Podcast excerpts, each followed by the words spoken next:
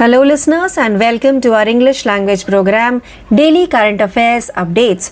This is your RJ Priyanka and without any further delay, we begin our today's episode with our very first daily update which belongs to the category of Important Day.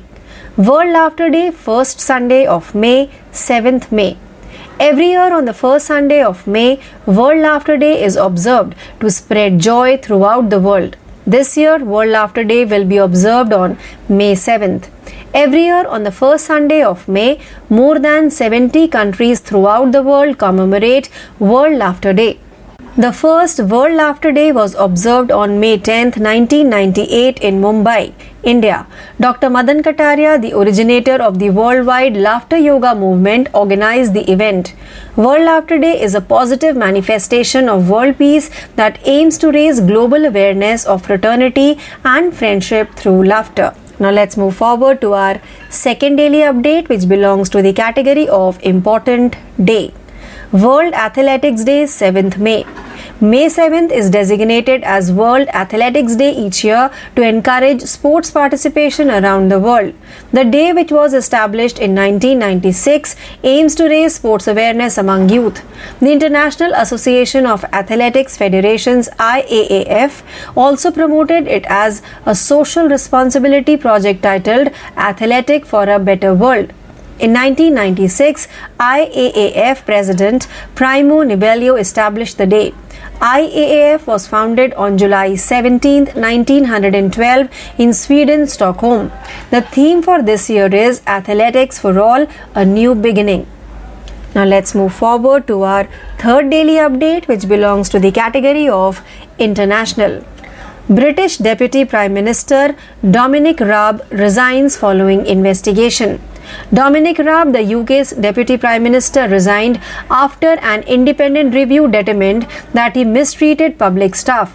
Raab's announcement came the day after Prime Minister Rishi Sunak received findings in 8 formal complaints alleging that Raab, who is also the Justice Secretary, was abusive to staff members during his former tenure in that office, as well as when serving as Britain's Foreign Secretary and Brexit Secretary. The report is the latest ethics headache for Sunak, who vowed to restore order and integrity to government after 3 years of instability under predecessors Boris Johnson and Liz Truss. Now let's move forward to our fourth daily update, which belongs to the category of Appointment. Shantanu Roy to become new CMD of BEML Limited. BEML Limited, a mini Ratna PSU under the Ministry of Defence, has recommended Shantanu Roy as the next chairman and managing director, CMD. He was chosen for the role by the Public Enterprises Selection Board PESB panel from a list of 3 candidates, all of whom were from BEML Limited. Roy is currently the director, mining and construction business at the same organization and has over 30 years of expertise in capital goods sector for defense, mining and construction, transportation, transmission, renewable and major power projects. Now let's move forward to our fifth daily update, which belongs to the category of Sports. Kenya's Kiptum wins London Marathon in second fastest time. Kenyan Kelvin Kiptum won the London Marathon in the second fastest time in history, just minutes after Sifan Hassan won the women's race, extending her famous distance running career. Kiptum took first place in the men's race in 2 hours, 1 minute and 25 seconds. Only Eliud Kipchoge's world record of 2 hours, 1 minute, 9 seconds from the Berlin Marathon last September is faster. Kiptum, 23, also won his marathon debut in Valencia, Spain, in December in 2 hours, 1 minute, 53 seconds, becoming the third fastest man in history at the time. Now let's move forward to our sixth daily update, which belongs to the category of Rank and Report. India jumps 6 places on World Bank's Logistic Performance Index, ranks 38. According to the Ministry of Commerce and Industry, India has risen 6 places to 38th place out of 139 nations in the 7th edition of the World Bank's Logistics Performance Index 2023. The government attributed the recent update to the PM Gati Shakti National Master Plan, which was launched in October 2021. It goes on to say that PM Gati Shakti addresses the rising needs of reshaping the logistics landscape as a result of factors such as rapid urbanization, changing energy options, e-commerce, the need to establish resilient supply chains, and so on. Now let's move forward to our 7th daily update, which belongs to the category of rank and report. First ever water body census, West Bengal tops list among states, Sikkim at the bottom. The country's first census of water bodies conducted by the Ministry of Jal Shakti found that Bengal had the most water bodies and Sikkim had the fewest. According to the research, Bengal has 7.5 lakh water bodies out of 24.2 lakh. South 24 Parganas was named the district with the most water bodies, 3.5 lakh in the country. Bengal has the most lakes and reservoirs, whereas Andhra Pradesh has the most tanks, Tamil Nadu has the most lakes, and Maharashtra is the state with the most water conservation projects. Now let's move forward to our 8th daily update, which belongs to the category of schemes and committees. Kerala launches One Panchayat, One Playground to revive sports culture. The Kerala government has undertaken an initiative to revitalize the state sports culture by establishing quality playgrounds in each panchayat throughout the southern state. Kerala Chief Minister Pinarayi Vijayan launched the One Panchayat, One Playground project in Calicut, saying that a healthy and happy community requires a strong sports culture. The playgrounds will be completed in 3 years, and a list of 113 panchayats has been compiled for the first phase of the project, according to the Chief Minister. Now let's move forward to our 9th daily update, which belongs to the category of banking. Canara Bank has partnered with Reserve Bank of India Innovation Hub.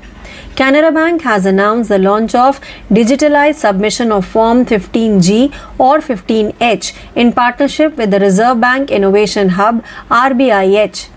Form 15G individual NHUF and Form 15H individual senior citizen are self-declaration forms that a person submits to the bank to request that TDS on interest income not be deducted because their income is less than the basic exemption limit. It is necessary to provide PAN for this. Several citizens, particularly senior citizens, make their 15G and 15H submissions to their banks at the start of each fiscal year, particularly in the first few weeks of April. Now let's move forward to the 10th and last daily update for today, which belongs to the category of miscellaneous. Sachin Tendulkar and Brian Lara named gates unveiled at iconic SCG. The Sydney cricket ground SCG used renowned Indian cricketer Sachin Tendulkar's 50th birthday occasion to unveil gates named after the India legend and fellow West Indian cricketing great Brian Lara. All visiting players will now enter the pitch through the newly named Lara Tendulkar Gate, which were named in honor of Mr. Tendulkar's 50th birthday.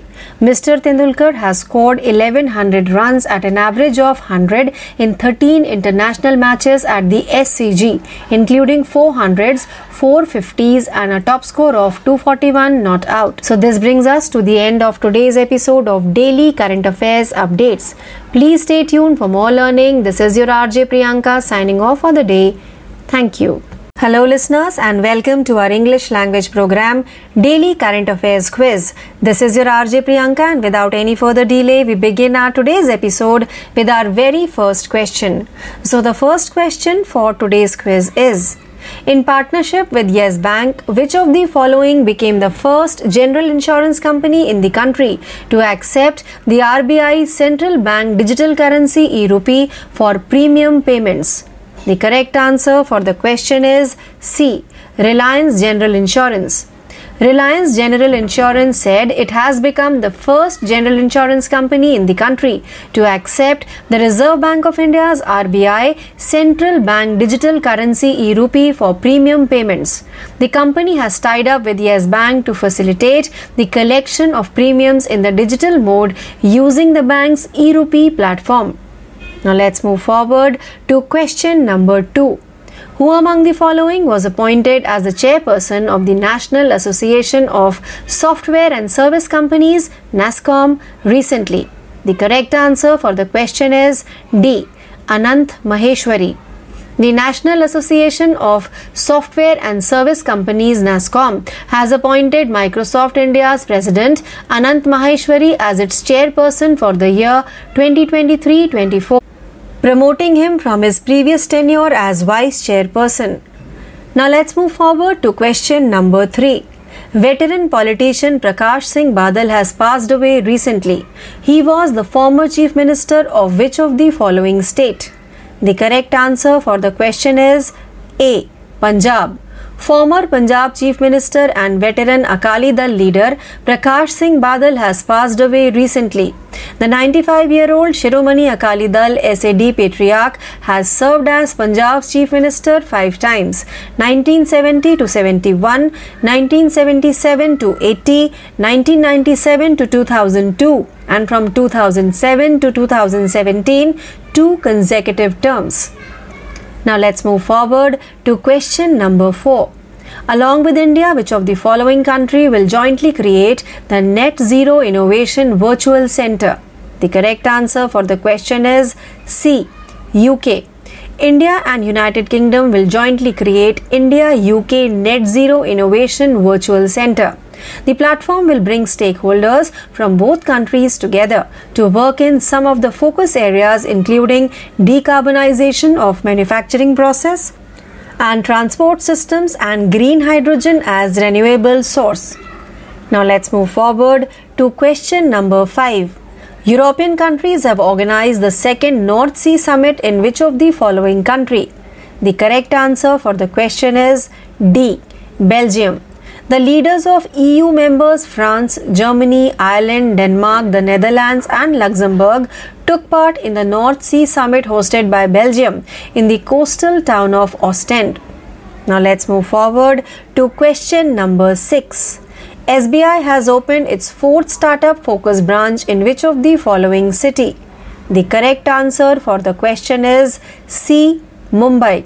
The State Bank of India (SBI), the country's largest lender, has opened an exclusive branch for startups at the Bandra Kurla complex in Mumbai. This is the 4th startup-focused branch and the first in Mumbai after Bengaluru, Chennai, and Gurugram. Now let's move forward to question number 7.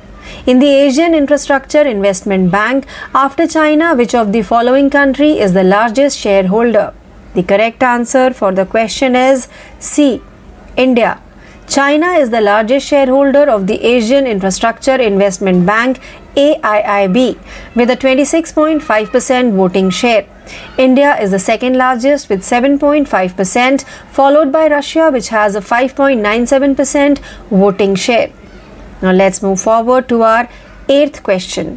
Which of the following countries secured top position in the 2023 Index of Economic Freedom? The correct answer for the question is A, Singapore. Singapore overtook Hong Kong as the world's freest economy for the first time since 1995 in the latest Heritage Foundation Index of Economic Freedom. The index was first published in 1995 and Hong Kong has topped the charts ever since, that is until this year. Now let's move forward to our question number 9. In Tanzania, which of the following Indian Institute of Technology (IIT) will set up its first international campus? The correct answer for the question is A, IIT Madras. The first Indian Institute of Technology to be set up in Africa will come up in October in Tanzania. IIT Madras will set up its first international campus in Zanzibar, Tanzania, with plans to start the classes by October 2023. Now let's move forward to our 10th and last question of today's quiz. What is the rank of India in the global military expenditure in 2022 as per Swedish think tank Stockholm International Peace Research Institute (SIPRI)? The correct answer for the question is A, 4th. India was the world's 4th largest military spender in 2022, with its defense spending increasing by around 6% as compared to 2021, a report by Swedish think tank Stockholm International Peace Research Institute (SIPRI) said. So this question brings us to the end of today's episode of Daily Current Affairs Quiz. Please stay tuned for more learning. This is your RJ Priyanka signing off for the day. Thank you. नमस्कार श्रोते हो, मी RJ शीतल आपल्या सगळ्यांचे आजच्या चालू घडामोडी या सत्रामध्ये स्वागत करते. जाणून घेऊया महत्त्वाच्या घडामोडी. सुरुवातीला राज्य बातम्या. भारतातील पहिले आंतरराष्ट्रीय multimodal logistic park Jogighopa Assam येथे तयार होत आहे. आसाममधील जोगीघोपा येथे भारतातील पहिला आंतरराष्ट्रीय मल्टीमॉडल लॉजिस्टिक पार्कचे बांधकाम सुरू आहे आणि जेट्टी या वर्षाच्या अखेरीस पूर्ण होण्याची अपेक्षा आहे. 693.97 कोटी रुपये खर्चून बांधण्यात येणारे हे उद्यान जलमार्ग, रस्ते, रेल्वे आणि हवाई मार्गांना थेट कनेक्टिव्हिटी प्रदान करेल आणि 2023 मध्ये पूर्ण होण्याची अपेक्षा आहे. केंद्रीय बंदरे, जहाज बांधणी आणि जलमार्ग आणि आयुष मंत्री श्री सर्बानंद सोनोवाल यांची नुकतीच घटनास्थळाला भेट देऊन प्रगतीचा आढावा घेतला आणि कामाच्या गतीबद्दल समाधान व्यक्त केले. यानंतर आंतरराष्ट्रीय बातम्या. युक्रेनच्या संरक्षण मंत्रालयाने हिंदू देवी कालीचे चित्रण करणाऱ्या आक्षेपार्ह ट्विटबद्दल माफी मागितली आहे. हिंदू देवी कालीचे विकृत चित्रण करणाऱ्या आक्षेपार्ह ट्विट पोस्ट केल्यानंतर युक्रेनच्या संरक्षण मंत्रालयाला ऑनलाईन प्रतिक्रियांचा सामना करावा लागला. हे ट्विट नंतर हटवण्यात आले आणि उपपरराष्ट्र मंत्री एमिने झापारोवा यांनी माफी मागितली.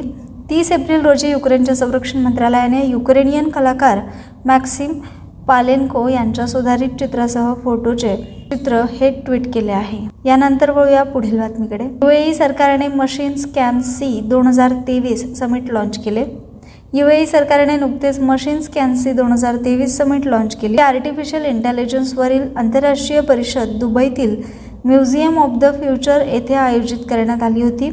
आर्टिफिशियल इंटेलिजन्स, डिजिटल इकॉनॉमी आणि रिमोट वर्क ॲप्लिकेशन्स ऑफिस आणि मशीन स्कॅन C कंपनी यांच्या भागीदारीत हा कार्यक्रम आयोजित करण्यात आला होता. त्यानंतर नियुक्ती संबंधित बातम्या. अजय विज यांची एक्सचेंजर इंडियाच्या देशाची व्यवस्थापकीय संचालकपदी म्हणून नियुक्ती करण्यात आली आहे. ॲसेंचरने अजय विज यांची कंट्री मॅनेजिंग डायरेक्टर म्हणून नियुक्ती केली. कंट्री मॅनेजिंग डायरेक्टर म्हणून श्री विज भारतासाठी कॉर्पोरेट सर्व्हिसेस आणि सस्टेनेबिलिटी लीड म्हणून त्यांच्या वर्तमान जबाबदाऱ्यांचा विस्तार करतील आणि कंपनीच्या प्रमुख प्राधान्यांसाठी समन्वयित निर्णय घेण्यास चालना देतील. रेखा M मेनन भारतातील एक्सचेंजरच्या वरिष्ठ व्यवस्थापकीय संचालक आणि अध्यक्षा 30 जून रोजी निवृत्त होणार आहे आणि कंपनीच्या म्हणण्यानुसार अध्यक्षांच्या प्राथमिक जबाबदाऱ्या आता नवीन नियुक्त्यांकडून पार पाडल्या जातील. Mark Nicholas Marylebone cricket club MCCचे पुढील अध्यक्ष बनणार आहेत. इंग्लंडचे माजी क्रिकेटपटू आणि प्रसिद्ध समालोचक मार्क निकोलस यांची मेरीलेबोन क्रिकेट क्लब अर्थात MCCचे पुढील अध्यक्ष म्हणून निवड करण्यात आली आहे. ते सध्याचे अध्यक्ष स्टीफन फ्राय यांच्याकडून पदभार स्वीकारतील आणि या वर्षाच्या ऑक्टोबरमध्ये त्यांची कर्तव्ये सुरू करतील. MSCCच्या वार्षिक सर्वसाधारण सभेत त्यांच्या नियुक्तीची घोषणा करण्यात आली. यानंतर अर्थव्यवस्थेशी संबंधित बातम्या. विजाने भारतात टोकणीकृत कार्डांसाठी CVV मुक्त पेमेंट लॉन्च केले. विजा या जागतिक कार्ड व्यवहार कंपनीने भारतात एक नवीन वैशिष्ट्य लॉन्च केले आहे, जे वापरकर्त्यांना CVV क्रमांकाच्या गरजेशिवाय ऑनलाईन पेमेंट करण्याची परवानगी देते. हे वैशिष्ट्य टोकणीकृत क्रेडिट आणि डेबिट कार्डांना लागू होते आणि ते केवळ भारतातील देशांतर्गत व्यवहारांसाठी उपलब्ध आहे. जेव्हा वापरकर्ता त्यांचे कार्ड टोकन करतो तेव्हा ते एका अद्वितीय कोडसह सुरक्षित केले जाते आणि द्विघटक प्रमाणीकरण प्रक्रिया वापरून व्यवहार पूर्ण केले जातात, ज्यासाठी 16 अंकी कार्ड क्रमांक किंवा इतर कोणत्याही कार्ड तपशिलांची आवश्यकता नसते. अदानी पोर्ट्स म्यानमार बंदराची $30 दशलक्षांमध्ये विक्री पूर्ण केली. Adani ports and special economic zone limited अर्थात APSES ने घोषणा केली की त्यांनी म्यानमार बंदर coastal international terminals PTE limited $30 दशलक्षामध्ये विक्री पूर्ण केली आहे. प्रकल्पातून बाहेर पडण्याचा निर्णय ऑक्टोबर 2021 मध्ये जोखीम समितीने केलेल्या शिफारशीच्या आधारे घेण्यात आला. म्यानमारमधील लष्करी उठाव आणि त्यानंतर आंतरराष्ट्रीय निषेध आणि US निर्बंधांना सामोरे जावे लागलेल्या मोठ्या निर्देशांनंतर मे 2022 मध्ये विक्रीची घोषणा करण्यात आली होती. यानंतर वळूया पुढील बातमीकडे. क्रीडा संबंधित बातम्या. नीरज चोप्राने डायमंड लीग 2023 मध्ये 88.67 मीटर थ्रोसह विजय मिळवला. ऑलिम्पिक सुवर्णपदक विजेता नीरज चोप्राने दोहा डायमंड लीग 2023 मध्ये 88.67 मीटर थ्रोज विजय मिळवला आहे. चोप्राचा पहिला थ्रो 88.67 होता, जो नवीन हंगाम सुरू करण्याचा एक चांगला मार्ग होता. त्याचा पहिला थ्रो त्यांच्यासाठी विजयांवर शिक्कामोर्तब करण्यासाठी पुरेसा होता, परंतु तरीही त्याने पुढे ढकलण्याचा प्रयत्न केला. चोप्राच्या दुसऱ्या थ्रोमुळे 86.4 मीटर अंतर पार पडले. त्याने टोकियो ऑलिम्पिकमध्ये रौप्य पदक विजेता जेकड वडलेज जो 88.63 मीटरपर्यंत पोहोचू शकला आणि जगज्जेता अँडरसन पीटर्स यांचा सर्वोत्तम प्रयत्न 85.88 मीटर आहे. त्यांच्यावर आपली आघाडी कायम ठेवली. झेक प्रजासत्ताक फेकणारा अँडरसन पीटर्सला मागे टाकत दुसऱ्या स्थानावर पोहोचला आहे. यानंतर वळूया पुढील बातमीकडे. बाबर आझम वनडेमध्ये सर्वात जलद 5000 दावा करणारा ठरला आहे. पाकिस्तान क्रिकेट संघाचा कर्णधार बाबर आझम याने एक दिवसीय आंतरराष्ट्रीय क्रिकेटमध्ये सर्वात जलद 5000 दावा करणारा खेळाडू बनून नवा विक्रम प्रस्थापित केला आहे. दक्षिण आफ्रिकेच्या हाशिम अमलाचा 101 डावात 5000 धावांचा टप्पा गाठणारा यापूर्वीचा विक्रम मोडून त्याने 97 डावात ही कामगिरी केली. बाबरने कराचीत न्यूझीलंड विरुद्धच्या चौथ्या सामन्यात हा टप्पा गाठला. बाबरच्या आधी अमलाने एकदिवसीय क्रिकेटमध्ये सर्वात जलद 5000 धावा करण्याचा विक्रम केला होता, परंतु 28 वर्षीय बाबर आझमने 97 डावांमध्ये हा पराक्रम करून तो मोडला आहे. यानंतर वळूया पुढील बातमीकडे. जागतिक प्रेस फ्रीडम इंडेक्समध्ये भारताची घसरण. रिपोर्टर्स विदाऊट बॉर्डर्स या जागतिक मीडिया वॉचडॉगने प्रसिद्ध केलेल्या ताज्या अहवालानुसार 2023च्या जागतिक प्रेस स्वातंत्र्य निर्देशांकात भारताचे मानांकन 180 देशांपैकी 161 वर घसरले. 2022 मध्ये भारत 150व्या क्रमांकावर होता. प्रेस स्वातंत्र्यामध्ये नॉर्वे, आयर्लंड आणि डेन्मार्कने पहिल्या 3 स्थानांवर कब्जा केला आहे, तर व्हिएतनाम, चीन आणि उत्तर कोरियाने खालच्या 3 स्थानांवर कब्जा केला आहे. यानंतर वळूया पुढील बातमीकडे. जागतिक ॲथलेटिक्स दिन 7 मे रोजी साजरा केला जातो. आंतरराष्ट्रीय हौशी ॲथलेटिक फेडरेशनने स्थापन केलेला जागतिक ॲथलेटिक्स दिन दरवर्षी 7 मे रोजी साजरा केला जातो. याचे उद्दिष्ट रोगांना प्रतिबंध करणे आणि चांगले आरोग्य राखण्यासाठी खेळ आणि व्यायामाला प्रोत्साहन देणे, लोकांना स्वतःला निरोगी ठेवण्यासाठी ॲथलेटिक्स आणि इतर फिटनेस क्रियाकलापांमध्ये सहभागी होण्यासाठी प्रोत्साहित करण्यावर लक्ष केंद्रित केले आहे. श्रोतेहो, जागतिक ॲथलेटिक दिन 2023ची यंदाची थीम आहे athletics for all a new beginning. अशा थीमवर सध्या काम चाललं आहे. यानंतर वळूया पुढील बातमीकडे. भारतातील पहिले आंतरराष्ट्रीय मल्टीमॉडल लॉजिस्टिक पार्क जोगीपोगा आसाम येथे तयार होत आहे. भारताच्या अर्थमंत्र्यांनी जागतिक व्यापार संघटना अर्थात WTOला विनंती केली आहे की कृषी अनुदानाच्या बाबींचा निष्पक्षपाती दृष्टिकोनातून विचार करावा, कारण त्यांचा COVID-19 साथीच्या रोग आणि रशिया युक्रेन संकटादरम्यान विकसनशील देशांच्या अन्नसुरक्षा आवश्यकतांवर परिणाम झाला आहे. यानंतर वळूया पुढील बातमीकडे. श्रोतेहो, नुकत्याच दिलेल्या एका निर्णयात सर्वोच्च न्यायालयाने बलवंत सिंग राजोआनाच्या फाशीची शिक्षा कमी करण्याचे आदेश देण्यास सरकारला नकार दिला आहे. न्यायालयाने त्याऐवजी सरकारला आवश्यकतेनुसार त्या याचिकेवर निर्णय घेण्याची परवानगी दिली आहे.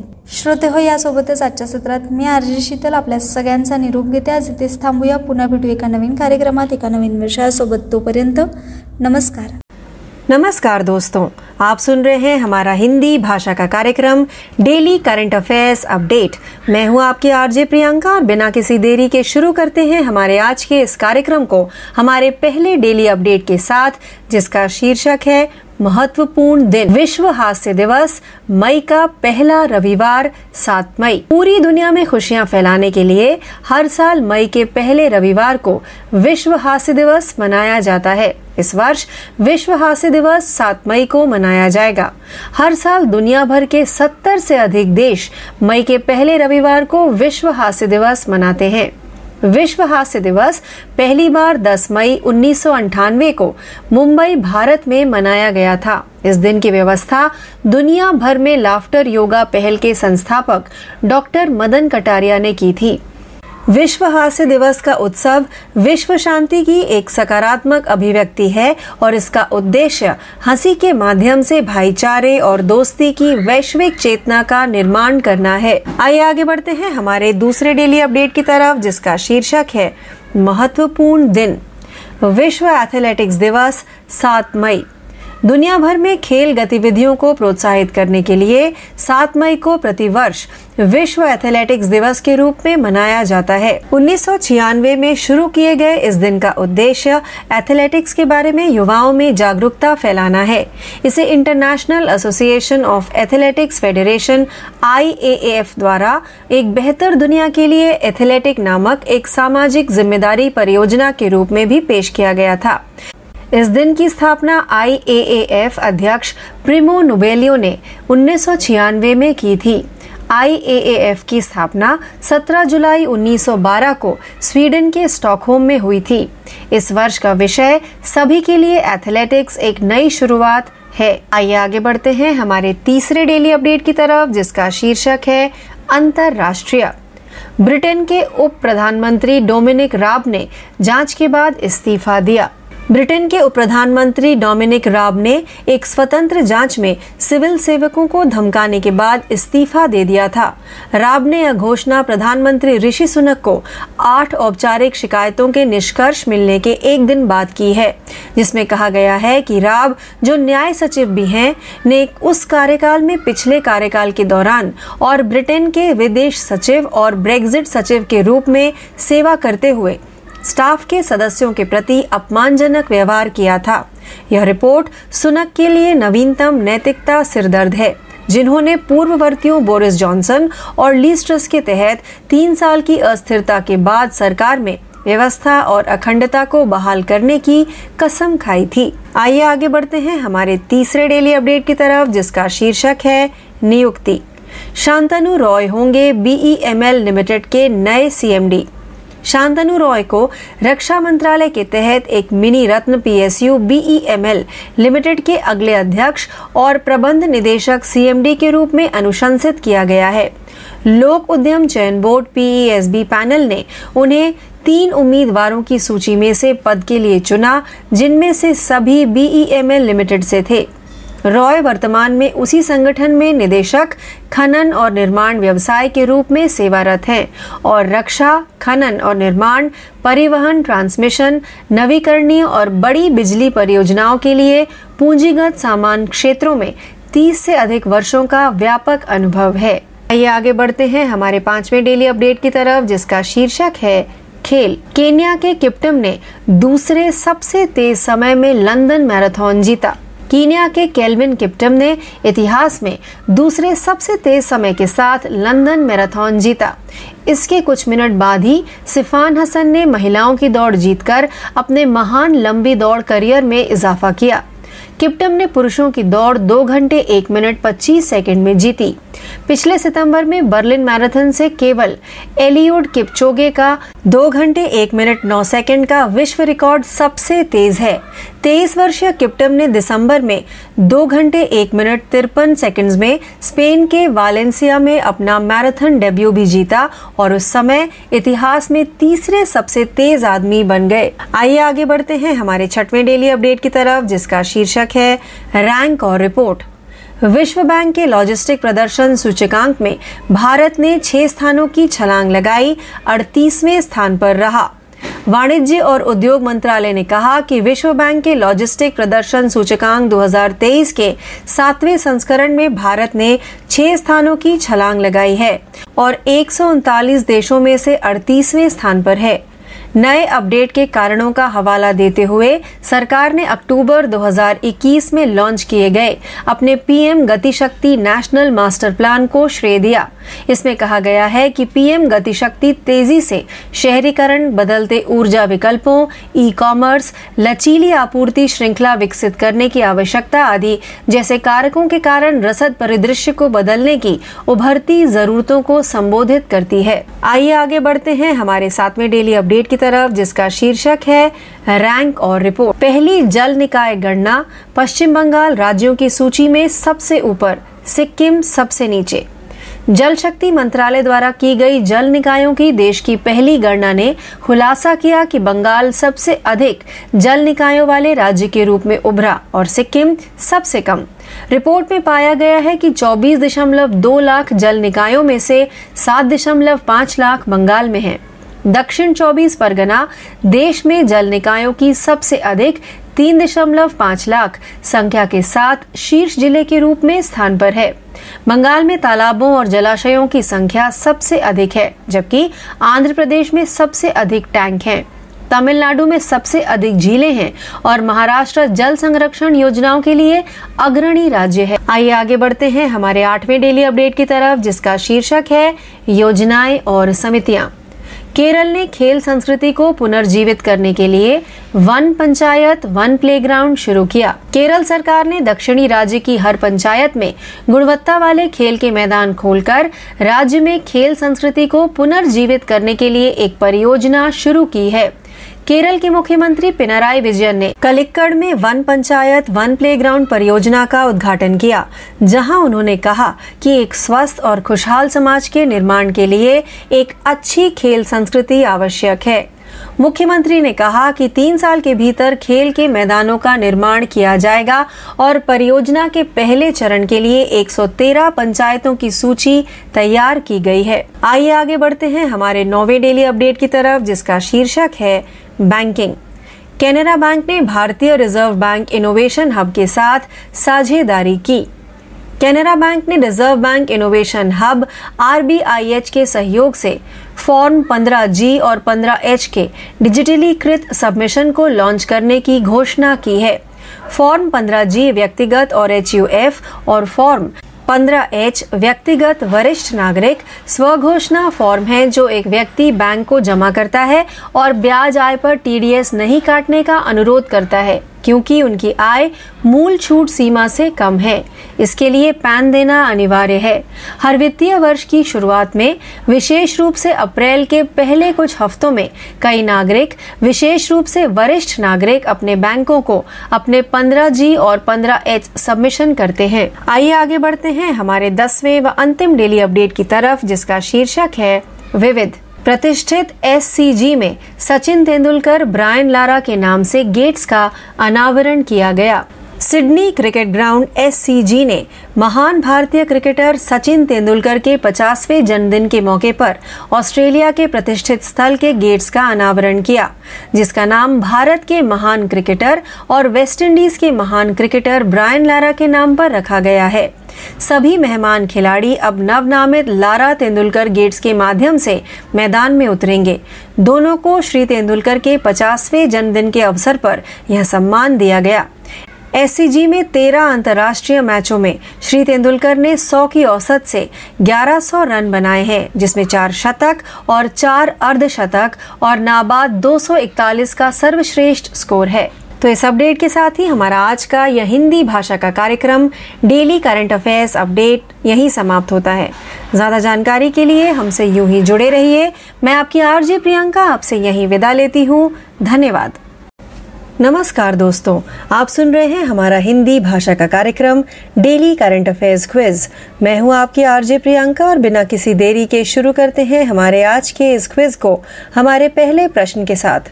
तो आज के क्विज का पहला प्रश्न ये रहा, यस बैंक के साथ साझेदारी में निम्नलिखित में से कौन प्रीमियम भुगतान के लिए RBI के सेंट्रल बैंक डिजिटल मुद्रा ई-रूपी को स्वीकार करने वाली देश की पहली जनरल इंश्योरेंस कंपनी बन गई है? इस प्रश्न का सही उत्तर है C, Reliance general insurance.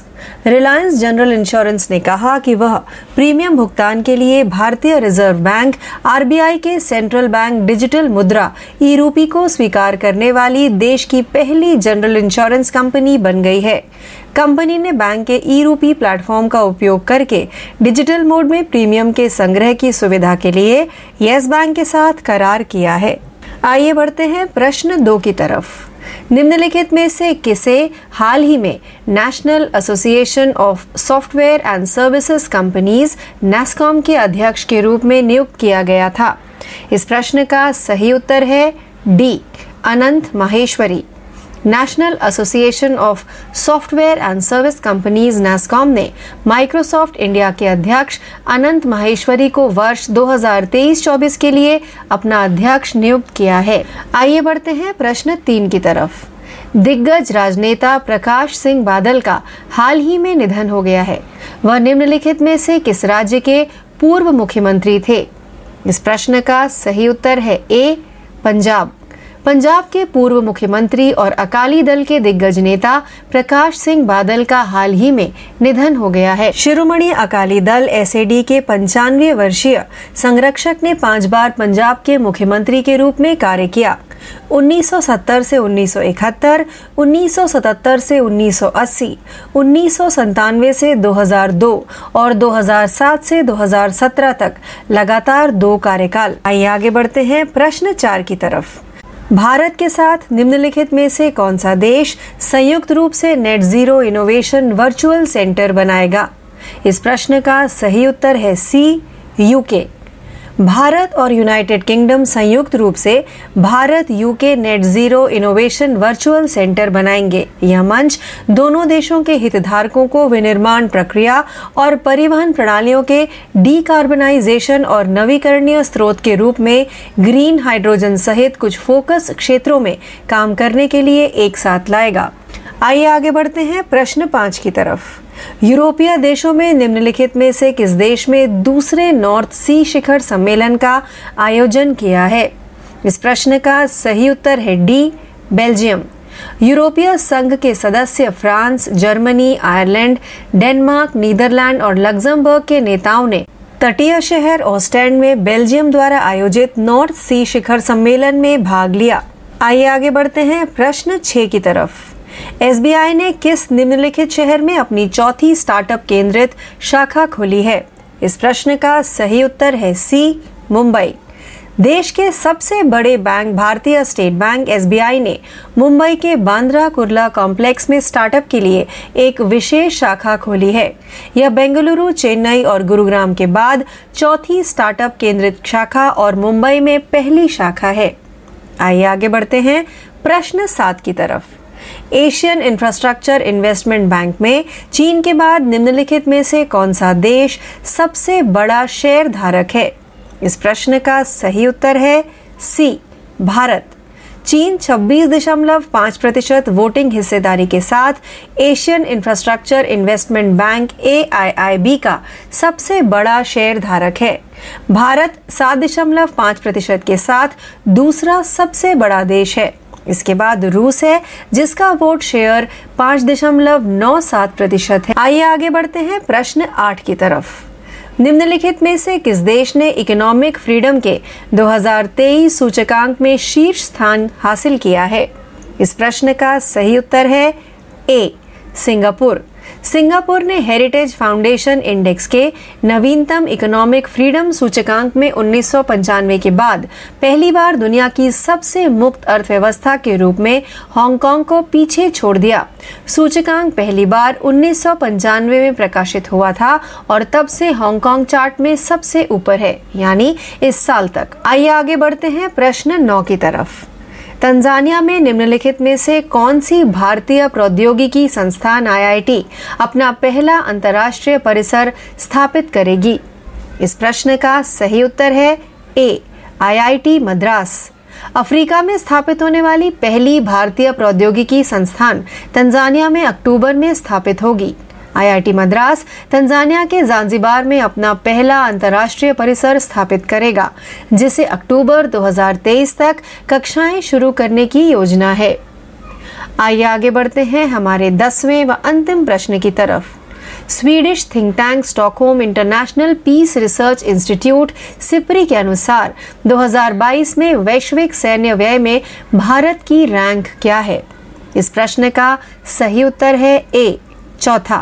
Swedish think tank Stockholm international peace research institute SIPRI की एक रिपोर्ट में कहा गया है कि 2022 में भारत दुनिया का चौथा सबसे बड़ा सैन्य व्यय करने वाला देश था, जिसमें 2021 की तुलना में इसके रक्षा खर्च में लगभग 6% की वृद्धि हुई है। तो इस प्रश्न के साथ ही हमारा आज का यह हिंदी भाषा का कार्यक्रम डेली करंट अफेयर्स क्विज यही समाप्त होता है। ज्यादा जानकारी के लिए हमसे यूं ही जुड़े रहिए। मैं आपकी आरजे प्रियंका आपसे यहीं विदा लेती हूं। धन्यवाद।